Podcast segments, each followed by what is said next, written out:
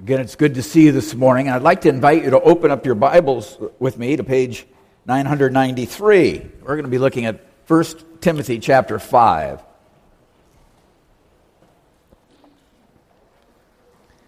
I entitled this uh, sermon Family Matters, but I guess I probably should have entitled it Family Matters Part 1 because I'm only going to be covering the very far, first part of this, uh, of this reading. However, I'm going to read it all because I think it pertains, it hangs together.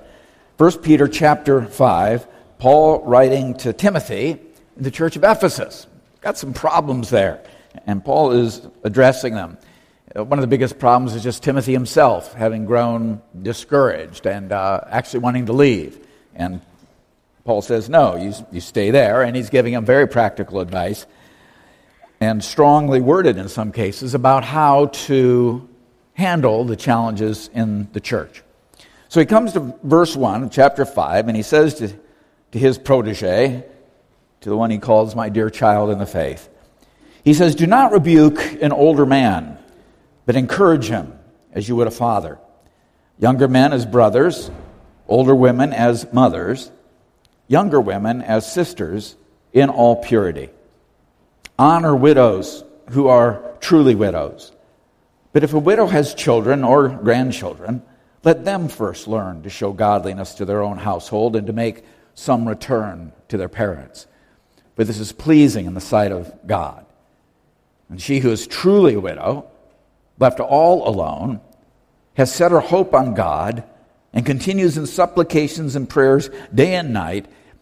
But she who is self indulgent is dead even while she lives. Command these things as well, so that they may be without reproach. But if anyone does not provide for his relatives, and especially for members of his household, he is denied the faith, and he is worse than an unbeliever. Let a widow be enrolled if she's not less than 60 years of age, having been the wife of one husband, and having a reputation for good works. If she's brought up children, has shown hospitality, has washed the feet of the saints, has cared for the afflicted, and has devoted herself to every good work, but refuse to enroll younger widows, for when they are, their passions draw them away from Christ, they desire to marry and so incur condemnation for having abandoned their former faith. And besides that, they learn to be idlers, going about from house to house. Uh, not only idlers, but gossips, busybodies, saying what they should not. So I would encourage younger widows marry, bear children, manage their households, give the adversary no occasion for slander. For some have already strayed after Satan. If any believing woman has relatives who are widows, let her care for them. Let the church not be burdened, so that it may care for those who are truly widows, or as other texts put it, who are widows indeed. Well, let's pray together.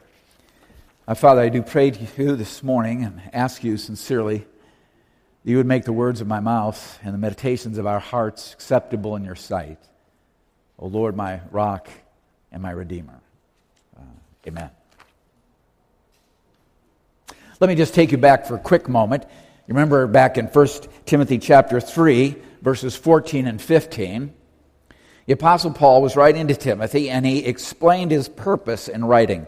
He said, I'm writing these things so that if I delay, in other words, I'm delayed in coming and teaching directly, so that if I delay, you may know how one ought to behave in the household or in the family of God, which is the church of the living God, a pillar and buttress of the truth. And now, this morning, what we see is just how seriously Paul meant it when he called the church God's household or God's family. You know, as a, as a Christian church, we are as much a family as we are a worshiping assembly of Christians. And God makes us into this family, just as He makes us into His worshipers. Yes, as His household, uh, we are a temple for worship, but as His household, we are also to be a home for one another. Let's think about that for a moment. The two are so interrelated in Scripture. Christ came to save us from sin and death. He came to restore what sin and death have taken from us, to save us from sin and death, and then to restore what sin and death has taken from us. The experience of our salvation is to be an experience of being in which we are restored to God as our Father who created us and being restored to one another as his family. And the order of creation was turned upside down when Adam sinned and it's made right side up again through Christ. You've heard me use this phrase again and again throughout the course of 1 Timothy the order of creation. And being restored to God, of course, is impossible apart from God reconciling us to Himself. And being restored as His family among one another is impossible apart from God dwelling among us. And the first, God accomplished, reconciling us to himself through Christ, sending his son to die for our, our sins on the cross. The second, he is accomplishing among us by having sent his Holy Spirit to be among us. So, this experience of salvation is salvation from sin and death for restoration. And the restoration is not only in our relationship with God, it's also in our relationship with one another. To be God's family on earth. Our, our shared blood relationship to Adam and Eve cannot bind us together.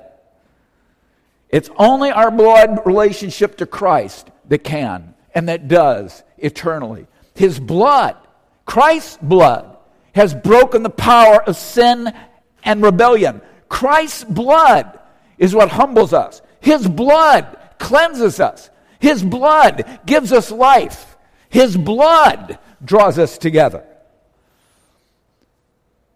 So, when we look at this passage that Paul's written, if I was to sum up just in one word the lesson that Paul is teaching Timothy, I'll sum it up uh, with a nod to the late, great Aretha Franklin. I would say that it's all about R E S P E C T. It is about respect. You know, our word spectacle comes from the same word as respect. To respect someone, whether in English or Latin or Greek roots of these words, it all refers to the same thing. Respect means to look back at, respect, look back at, or look often at someone. And that's a, that's a very helpful that's a very helpful world bird picture because to respect someone is to give them my attention, to give them your attention, to pay attention to them. And the phrase is really a good one to pay attention to them. You pay attention to them because of who they are, because you see their worth and their value, and you say, It's worth my paying attention to her. You pay attention to them, you give them your attention. So when someone speaks to us or we speak to them, we make sure we have turned toward them. That's inherent in the word respect. We've turned toward them. I mean, what does this mean if I walk up to James and say, James, good morning? All right. What does that mean? That is no respect. If I go up to James and say, James, good morning, eye to eye, that is respect. Respect is acknowledgement. It is an acknowledgement of the worth and the value of another person by the way you pay attention to them. And that is a reflection, of course, of our heart, of our heart attitudes.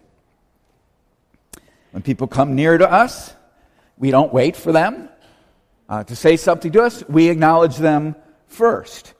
Um, you know, when people come into a room, you know, it, it's been fashionable, it's been proper in the past when a lady enters the room for men to stand and have her seated. Now, the feminist movement says that's terrible, but it's no more terrible than standing when a judge enters into a courtroom. It is a matter of respect, it's giving way for them. It is paying attention to them. It's giving regard for them. It's saying to them, I'm not going to be comfortable until you're comfortable. I'm, I'm putting you above myself in the way I relate to you. I can go through the door myself, but I'm not going to feel I've gone through that until I've opened the door for you. This is a very nice place to sit on the metro. I'm here. You don't owe I don't owe you my seat, but as a matter of respect, I see that you I see that. I pay attention to the fact you are standing there and I am concerned for you. I see your worth and your value. Please take my seat. That's the origin of it. These kinds of behaviors are not just about good manners, and they're not about the person we're deferring to being weaker than we are. These behaviors are about respect. That's what they're about. And the very word respect inheres, it's just inherent in the very concept of respect. You know what it is to walk into a room and start talking to someone? You, you, you, you want to say something to them. And they're listening to you, but they're not even looking at you. They're not even giving you time of day. They're yes, yes, yes. That's a lack of respect. By definition, that is disrespectful. To listen to them and speak with them, to hear them, to make that contact, to show you value them, that they matter to you, that they're worth your attention. That is respect. Well, this is really about respect. I remember when I first came to Atonement, um, there were a group of families in the church, I believe, at least one couple I know, Bob and Bobby Kojak. You, you'll remember this. I don't think that, that it has continued, but this goes back a long way. But you were in a Bible study, and it was for families, and it was called Homes of Honor. It was called Homes of Honor. And I was thinking back to that uh, this, this week. Because the, the premise behind Paul's remarks really is that, our, is that our homes are to be places of honor, places of respect, where people are respected, where they are honored. And, this, and, and to heighten this as I am today as a priority, this is not respect and honor in place of love, but respect and honor, rather, is how we express love. Now, it's one thing to say that we go home and we take our hair down. I hope you take your hair down. It's one thing that, uh, I mean, if you have hair, it's good. Um, it's, you know, it's one thing to come home and say, I can be a little more frank, even a little crass with people who love me and will let me get away with that. As far as I'm concerned, that is part of family life. But the idea of letting your hair down, of going home and saying, well, I, when I'm at home, I can just drop the civility and I can drop the manners and I can, I can treat people any way I want to because you know what? They can't kick me out of the family. That is disrespect. And what it says is that our behaviors of respect toward others outside the home aren't really about respecting others. It's about them respecting us for how we've treated them. But in fact, we don't really respect. No, homes are to be places of respect. They're not to be places where our worst behaviors get acted out because we can relax and be ourselves. If that's what we are when we are ourselves, there's something deeply and foully wrong with us and with our homes, and we need to address it. Yes, relax. Yes, be laid back. Yes, be familiar. Yes, torment and tease each other, but respect and honor each other at the same time. There are boundaries that just cannot that just cannot be crossed. And that really is Paul's that is Paul's premise. I say they cannot be crossed if they cannot, why? If we respect the orders of creation as God has made us. Without respect and honor, what passes for love, and I mean this, without respect, without honor, what passes for love is a distortion of love. You know, we all need water, but I'm talking about contaminated water. And people who grow up with contaminated waters in their home are poisoned by it. And it takes a long time to get that out of the system. God created us to be an us, not a me and not a you only, but to be in us. And our capacity for community and how we relate to one another reflects the triunity of our God and the fact that He made us in His image. And this is essential to our being made in his image. We cannot be whole without it. And when I think about the disrespect, it's so rampant around us. And that so many people have to live with. I'm talking about members of my congregation. Or that so many people have lived with in my own congregation. It makes it all the more pressing to me that God's whole household here to gather together be a place that is characterized by honor and by respect. It not only is a part of our restoration, it is our being reconformed into the orders of creation, reordered under the creation order before the fall, which is a good and sweet order. But then it is part also of our healing. I don't think people can heal without respect. So Paul begins counseling Timothy. He says, Do not rebuke an older man. Now, this is a word, rebuke, you find in other places in Scripture in English. This is the only place this Greek word is used. It comes from, a, the term literally means to strike. It means to go after a person at that point of their, of their vulnerability, to pierce them, to deliberately try to pierce them. He says, Do not strike an older man, but encourage him as you would a father, a younger men as brothers older women as mothers, younger women as sisters in all purity, and honor widows who are truly widows. So here Paul's talking about how we treat people who are older than we are, either as mothers, as fathers, those who are our age or younger, as brothers and sisters.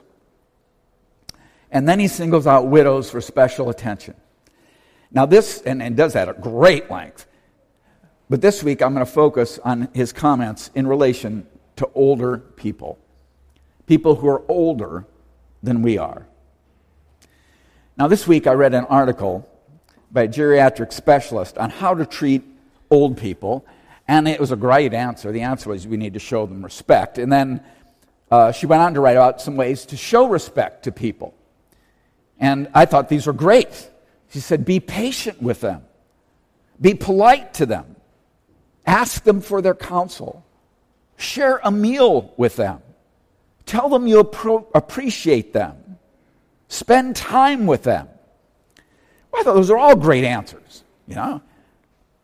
But then as I was reading the article, uh, just to be very honest with you, I felt like the author really defeated her purpose in writing the way that she did because I really actually felt she was being patronizing.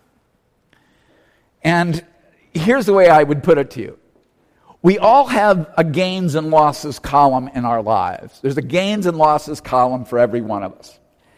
And as she was writing about older people, she was focusing on the losses columns for many older adults. Uh, her premise was that older people are more vulnerable, they're less healthy, they're more fragile, they're needier, and they're more afflicted than other people. In other words, although she didn't mean to say it, that can only leave you thinking, if you're not one of them, that, that they are really kind of down here and we are up there. They're rather really inferior. And we're doing these things to help them feel better about themselves. And that is the very definition of patronizing. The very definition of it. And it happens. I mean, I don't know how to tell you the story, but it really happens as you get older. And I'm not saying I'm getting older, but I am saying it's beginning to happen to me. So, you know, you go into, you, you know, let's say you go in, you have to go to some specialist, you know, and you go in and the lady walks in the office, the gentleman, you know, the technician, and they, they, look, up, they look up and they, they see me and they say, oh, Mr. Young, how are you feeling today? and I say, if I was feeling well, I wouldn't be here today. May I ask you a question? How old are you today?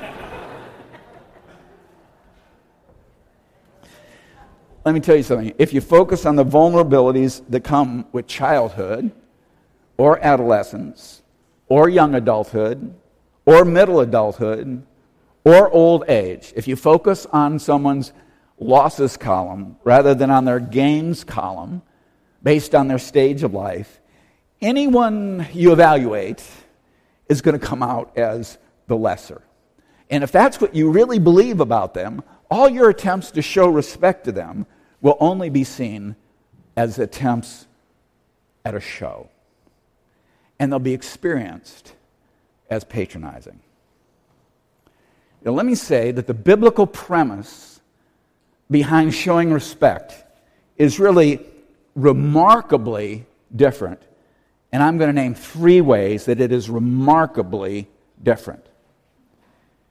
Showing respect, first of all, showing respect for older people is not grounded in their need for us to treat them that way.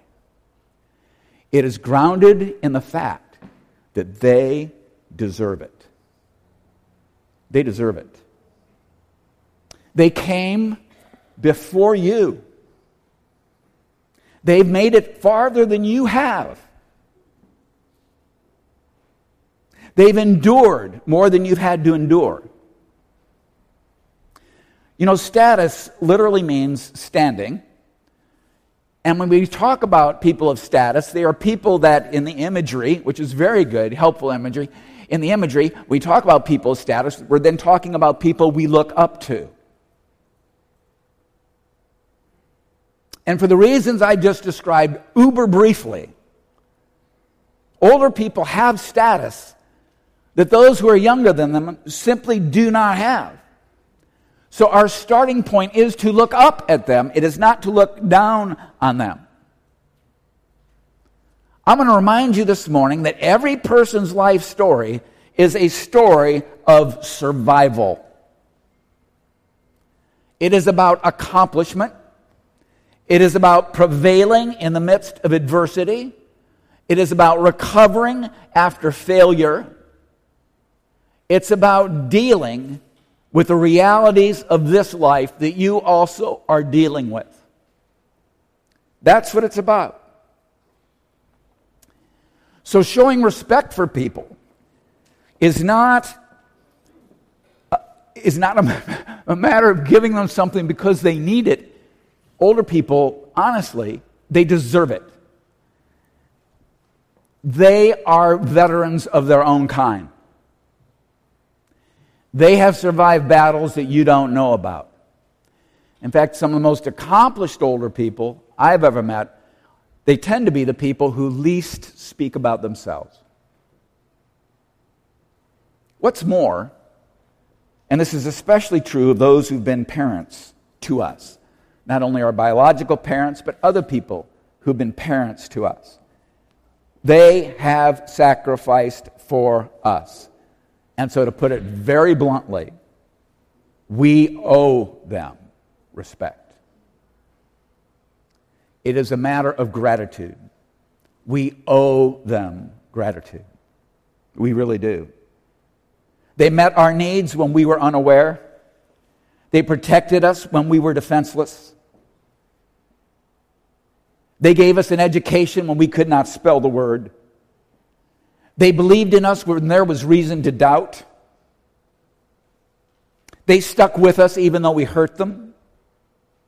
They invested in us their wisdom, their life lessons, their knowledge, and more importantly, when it happens, of course, their Christian faith.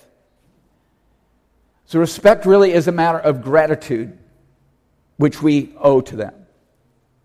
They did their duty for us.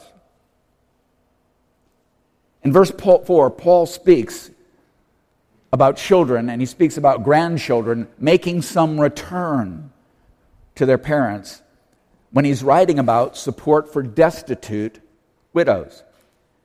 And he's talking about supporting them financially, taking them into their homes, providing for them.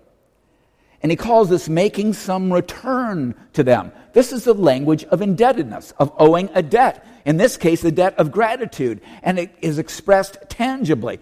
And Paul concludes by saying, referring to making a return to your parents or to your grandparents, he says, For this is pleasing in the sight of God.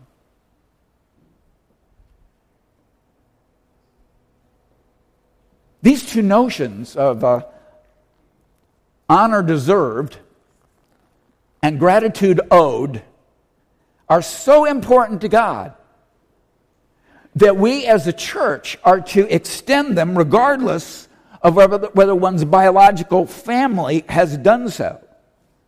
Because we are here as the pillar and buttress of the truth, we are here to affirm both the reality of people's lives and the truth of the creation order and to foster its restoration in every way that we can. And this brings me to the third biblical reason why respect or honor are due. Think with me for a moment about the fifth commandment.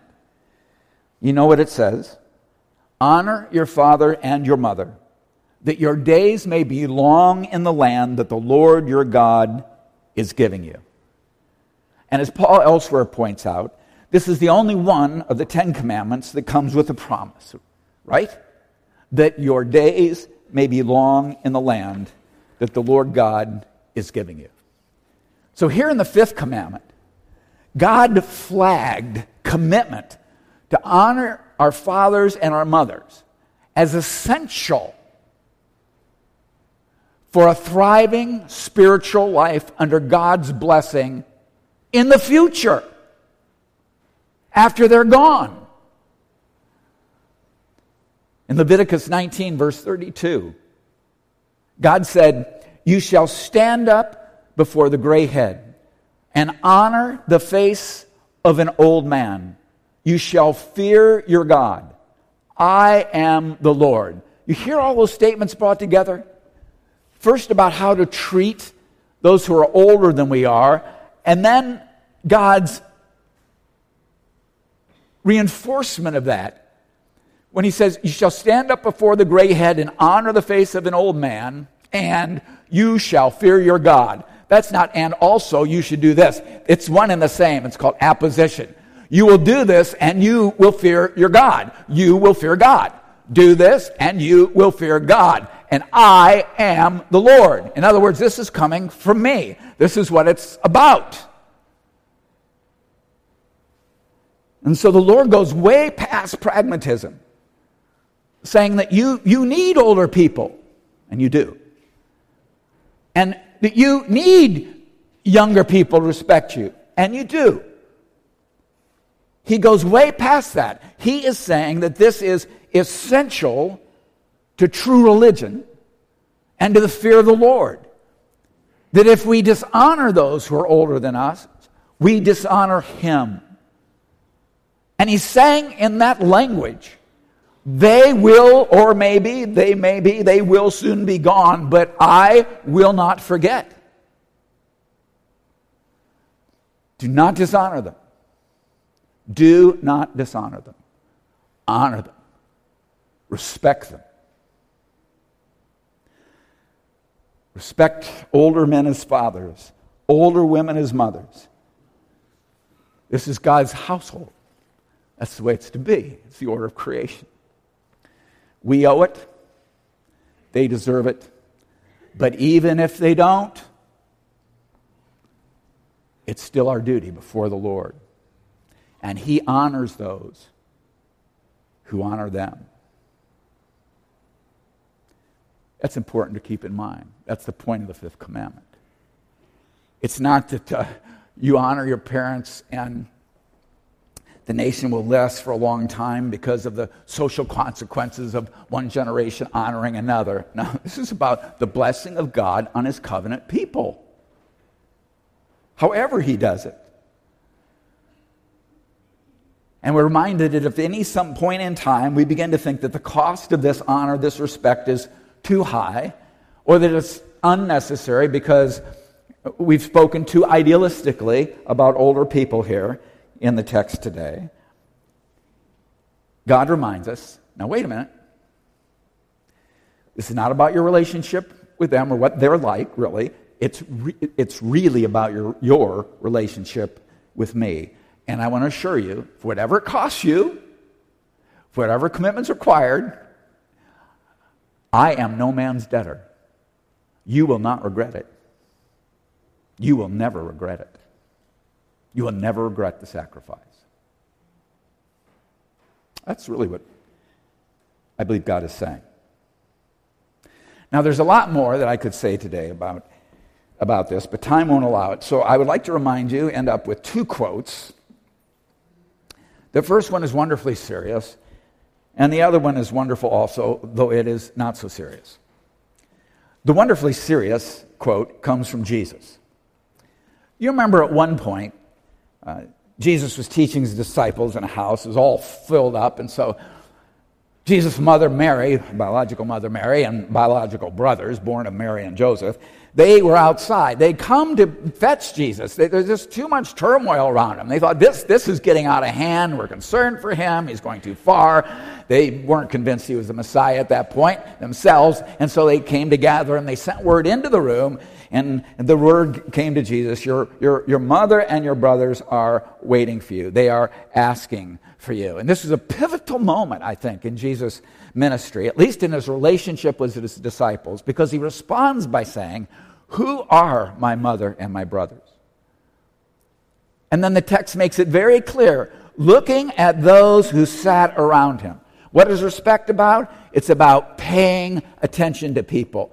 Looking at those who are seated around him, he said, Here is my mother and my brother. Here are my sisters. Whoever does the will of God, he is my brother and my mother and my sister.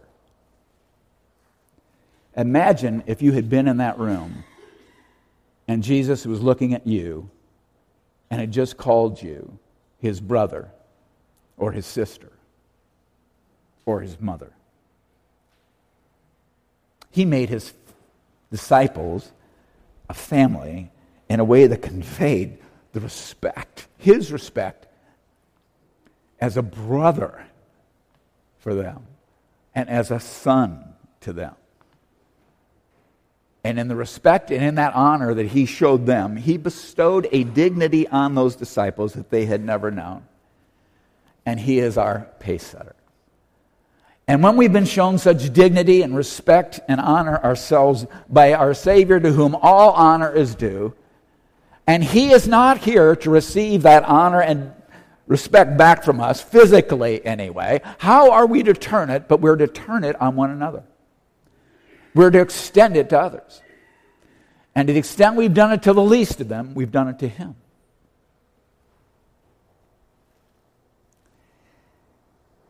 Then finally, a paraphrase. Uh, this comes from George Burns. George Burns said, I was always taught to respect my elders, and now I've reached an age when I don't have anybody to respect. you look at the slide, the images of a young person, a young man, to the old man. The same image, of course. Represents the passage of time. So I would just say to you this morning about this message don't be like George Burns. Get going. Show respect while you still have time. Not only while there's still time for you, but while there's still while there is still time for others. Let's pray together.